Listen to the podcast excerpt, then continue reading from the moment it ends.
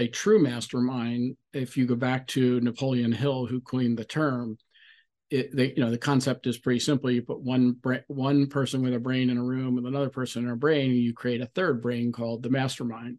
And so if you multiply that and put 8 or 10 people in a room and get their collaboration and support and co-creation, that's, the sort of true mastermind concept. So welcome to the Business Ownership Podcast, brought to you by Awareness Strategies, helping you navigate the waters between entrepreneurship and ownership.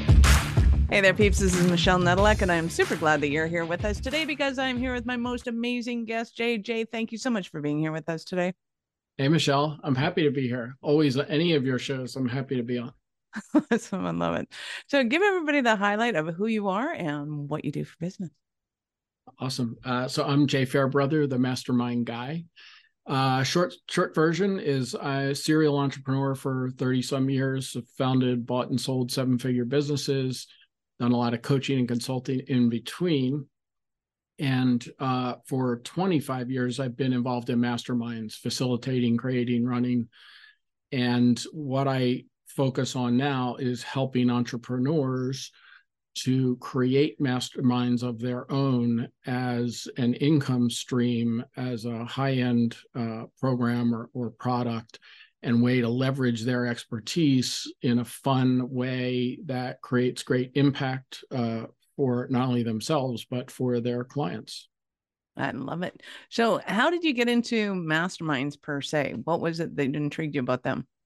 Yeah. So, I can barely remember what I ate for breakfast yesterday, but I vividly remember walking out of my first mastermind meeting 25 years ago and saying to myself, oh my God, I finally found my tribe. So nice. I started my first business when I was around 30 and was pretty successful out of the gate with, pretty quickly ramped it up to about $1 million in revenue. But I got stuck there. I couldn't seem to break beyond that sort of million range. And so I joined an organization called Young Entrepreneurs Organization. And that's where I got put into my first mastermind with other entrepreneurs. And what amazed me is that within 5 or 6 months, this first mastermind I was in happened to be all men. Within 5 or 6 months, I'm watching grown men cry in these meetings as they talked about their fucked up marriage and their, problems with their kids and how they have no life because the business is running their life. And it just really, I did not expect that because first of all, we joined the mastermind to help grow our businesses and become better entrepreneurs, not to talk about personal stuff. But that's the magic of what happens in a mastermind is you develop these really deep relationships with people. You get to levels of conversation that are much deeper than you can in almost any other kind of format because you build this container of safety and trust and confidentiality that people will go there. So that first mastermind I stayed in for 17 years. And that's what we call in the industry stickiness. When you, right. and create a program that people are going to join, not just for, 6 weeks or 8 weeks or 3 months, but for 6 months, 12 months, maybe even ongoing. So I started, I love the mastermind thing. I started joining all the masterminds that we created in the entrepreneurs organization. And I would sit in on them. The idea is I'd sit in and facilitate for the first few months, make sure they got off on the right foot, and then turn it over to somebody. I didn't exactly always leave after 3 months because I just loved it. And in my experience being, there's a whole backstory of me being kind of a lone wolf and not really having any deep level of adult human connection. For me, it was like, oh my God, like these people are like, these are my people, these are people who have my back. So anyway, I, joined multiple masterminds over those years and also grew my business, as in large part as a result, grew it to 200 employees, $10 million in annual revenue, sold it in 2004.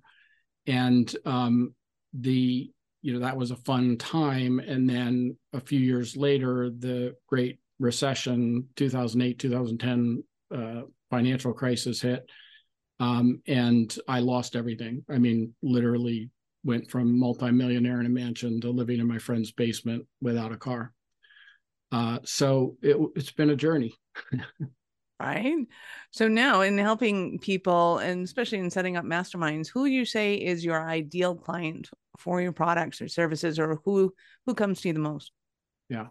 So I have two primary targets. The first is coaches, speakers, authors, influencers who are doing, one-on-one coaching. Like for that market, typically people start out, they do one-on-one coaching. Maybe they create a course or a short-term group coaching program. And then it's kind of like, what's next? What's your higher end package to be able to scale and leverage your business? And if you look at the really successful 7-8 figure coaches, they all have high end masterminds.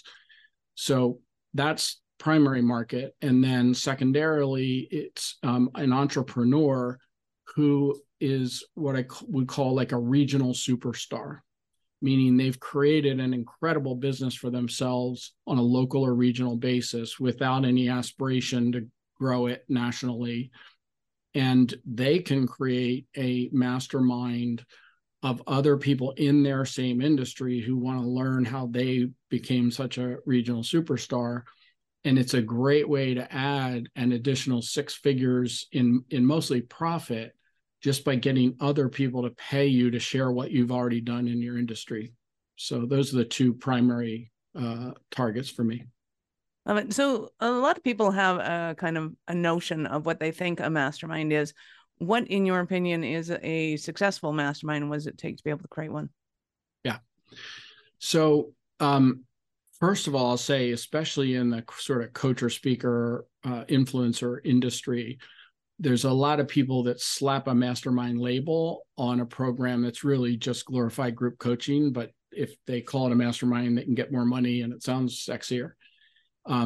And there's nothing wrong with that, but a true mastermind, if you go back to Napoleon Hill, who coined the term, the concept is pretty simple. You put one person with a brain in a room with another person in a brain, and you create a third brain called the mastermind. And so if you multiply that and put 8 or 10 people in a room and get their collaboration and support and co-creation, that's, the sort of true mastermind concept. So if you're aiming to create a true mastermind, it's typically 8 to 14 people. And the reason it's that small is because it's important in mastermind meetings that everyone in the room gets a voice during the meeting, right? So you don't want to have lurkers in the mastermind. You create that sort of collaboration and support and accountability. There's lots of things in between a true mastermind and group coaching. I call them hybrid programs. And part of what I try to teach is that if you trickle down some of the strategies and techniques that you use in masterminding, even to your group coaching programs, you're going to get better implementation, better results for your clients. Nice. So when somebody's kind of thinking about putting together a mastermind or this program, and they're going, well, I don't know what I would do. I don't know what it's on. Are there ways of kind of finessing that so that it becomes more powerful than just going, hey, let's do one on business? Yeah. So first of all, let me address it. So yeah. to the coach, speaker, influencer market, like a lot of times, and I did this, I'm guilty of this too. When we start out, we're like, okay, I have expertise in this. This is what I can help people with and teach people. And we approach it from the standpoint of what can I create that people will buy? And with a high-end mastermind, what I challenge people to do is look at it from who would you wake up in the morning and be absolutely thrilled and juiced that you got to meet with them that day and run a mastermind meeting. The who becomes really important when you're looking at masterminds, because you want to create that safe, intimate space where people feel there's trust, they understand there's confidentiality. And so from the, what do you create standpoint, I always say, start with the who, figure out, who are the people you can most help? Who are the people you're excited to wake up in the morning and help? And then figure out how you can create a program to bring a bunch of those people together with common, you know, fears, frustrations, and challenges, and also common aspirations and goals, so that you can create a mastermind together. Love it. So when somebody's contemplating this, are there other factors that they need to consider? Like, are they going to do it in person? Are they going to do it virtually? Are they going to do it on a regular basis? Like, how do they start to put these pieces together? Or is it merely come take my course and you'll figure all that stuff out? Yes, take my course and you'll figure it all out. Yeah, well, I love you use the word pieces, and that's exactly the way I talk about it, because one of my pet peeves in the expert industry is people who find one way of doing something, and they, successfully, granted, and then they go out and teach everybody else, just do exactly what I did, create what I created. I don't believe in that. I think everybody's got to figure out what's the right puzzle pieces to put in place so that you create a mastermind that takes advantage of your unique superpower and skills, and serves the audience, the who that you put together well enough.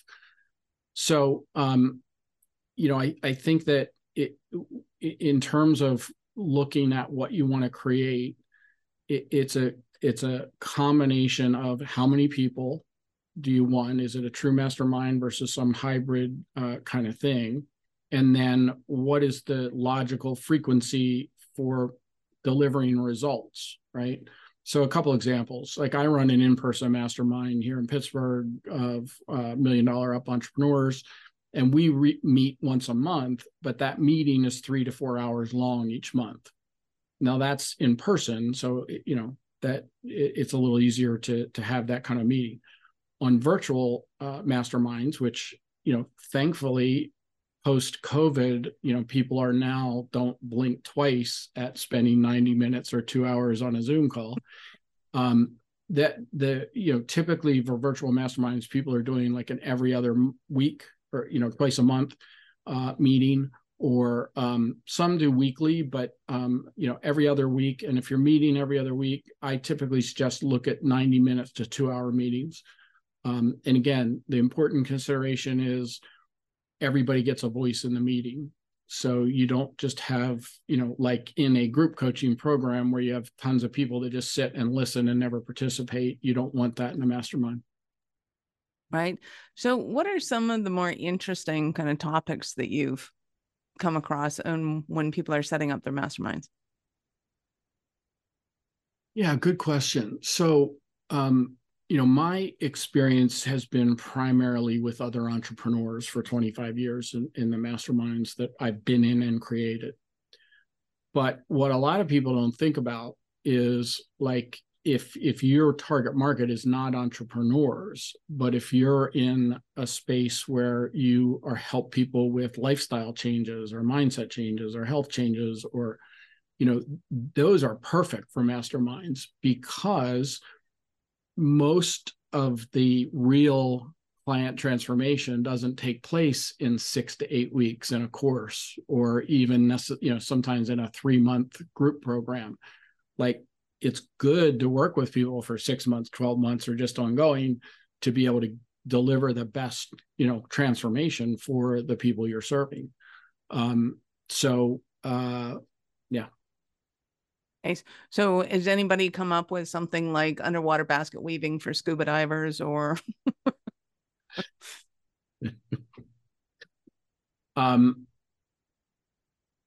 Nope. not that I haven't heard that one. No. So one of my mentor clients that I'm working with is creating a master. It's pretty cool because it's for tech entrepreneurs who aren't just completely startups, but are either funded or revenue generating. And she delivers a combination of kind of mindset and I'm trying to think of. I've helped her with the marketing language, so I should be able to rattle this off. Be on top of this, I'm not. It's all good. General concepts. Yeah, so she's working on opening them up and giving them skills so that they can navigate the world that they're in. So, for instance, in that world, there's a lot of betrayal, there's, you know, funders, there's partners, and most of these tech entrepreneurs at some point have dealt with levels of betrayal. Well, she takes it and talks about it not just in a business sense, but in a personal sense too. And she talks about their relationships and how to navigate their personal relationships in the same way they have to navigate their tech startup. So anyway, it's a very cool idea. It's a high-end mastermind she's working on, and it's brilliant. I love it. So what are some of the stumbling blocks that somebody might be having that's listening in on this going, mastermind, never thought of that before, to solve their problems? So is it that they don't have a high-end product? Is there something else going on in their business that masterminds can help them solve? Yeah, I think so. There's for a lot of people, they just don't really have experience in a mastermind or with a mastermind. So that's first just understanding some of the basics of what it is. Mm-hmm. Then there's a lot of people out there who have experienced a mastermind that wasn't that good. And that's not that uncommon. And there's a couple of main reasons that masterminds fall apart. One is that they're not creating that safe, trusted, confidential space. They're not focused on building the relationships between the members. So, you know, and that's an example where some people put a mastermind label on something, which is really just group coaching. But the other more common reason is that what I call parity is really important in creating a mastermind, meaning if you have people, you know, kind of at one level and then people way up here at a different level, it's hard for them to consider themselves kind of peers or equals. And that can really mess up, especially in any of the content or training portion of what you're doing. You're either dumbing it down to, you know, address the middle, or, you know, the people at the bottom feel left behind. The people at the top are like, you know, this is rudimentary. Why am I sitting here? So it's important that they don't have to be all exactly the same at, you know, exactly the same level, but you don't want to put, you know, a entrepreneur doing 250,000 in the same mastermind as somebody doing 20 million. And it's not necessarily because they don't have similar problems, because all, you know, we all have, anyone in business has, you know, people problems, cash flow problems, sales and marketing problems, process problems. That's universal, but it's important that the people in your mastermind have respect for each other, because that's the co-creation part. That's the collaboration part. So that's one of the main reasons that masterminds kind of fall apart. Got it. So I know our listeners are going to want more from you. How did they start that journey with you? First of all, if you have questions, I'm easy to reach by email. My email is jay@fairbrother.com. Feel free to, you know, send me an email with questions or if you want to find out more. I run two programs. One I'm actually launching here shortly. It's called Mastermind Mastery: Create and Launch Your High-End Mastermind in 60 Days. And it's an 8-week program. I teach it live. And we go through the steps of conceiving of what it is, figuring out how to put those puzzle pieces together, who are the right fit people in there, packaging it into a marketable offer, and then actually filling a beta program within the 8-week period that we run the program. And then I also do a 3-day event, Six Figure Masterminds Bootcamp. And that's for people who want to at least get figuring out what they would create and who are the right people to put in it. And then we create in those 3 days sort of a plan on how you integrate that in the rest of your business and create a plan to launch it. So the next one I have coming up is November 2023. And basically I run these programs 3 times a year, taught live, and, you know, it's all me. I don't sub it out to anybody else. Thanks. I love it. So we will, of course, have all of your links in the show notes, so you can go and click on those links and check them out. And if you're listening to this after November of 2023, of course, feel free to go to fairbrother.com and get all the information from Jay, or email him, jay@fairbrother.com. And of course, links, we'll keep an eye on those as well, because we can update those as time goes on. It's one of the joys of having a podcast that is evergreen. Once it's out there, and but we want you to be able to find Jay anyways. Awesome. I love it. So I get to ask you at this kind of point in our conversation is, at what point in life did you know you were special kind of crazy enough to think that you could become an entrepreneur?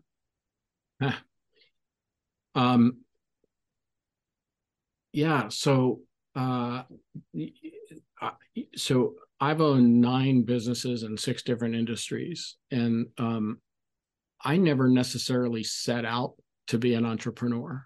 My father was an entrepreneur, but he died when I was 10. So I really, if anything, what that created in me is that sort of lone wolf nature, and kind of I'm out there on my own and, angry at the world because my father died so young.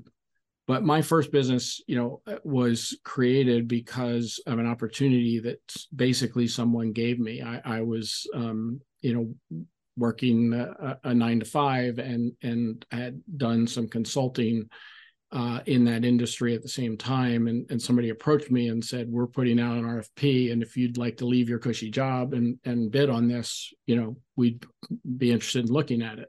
So I literally created my first company out of that.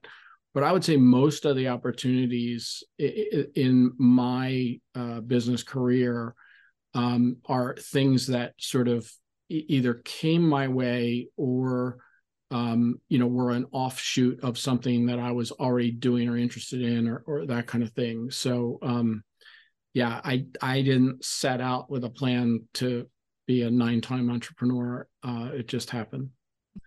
You just happened to be awesome and amazing, and the world took you on a ride.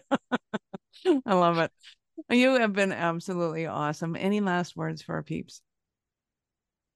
Yeah, if you're interested in this concept of the masterminds, it's not rocket science, but it's also good to know what you're doing and have a plan and help creating it. I am in this because for the markets that I help, like I can run my own masterminds. I run a couple now, and I can help those people. But to have more impact in the world, I want to help people who help people. And to me, it's about creating that deep human connection. If you think about our world, digital disconnection, isolation, after COVID especially, we need more human connection on this planet. It could solve a lot of problems.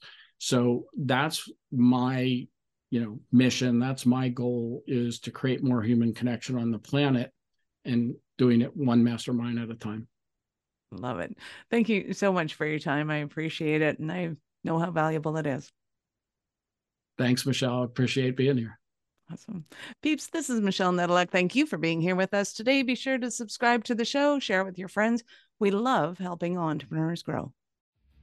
Are you running a business over 7 figures but still struggling with technology headaches? Pay attention. You do not want to miss this offer. This podcast episode is brought to you by Awareness Strategies, who is offering a custom-built digital adoption roadmap for anyone running a business over 7 figures who's wanting to grow their business in the next 5 years.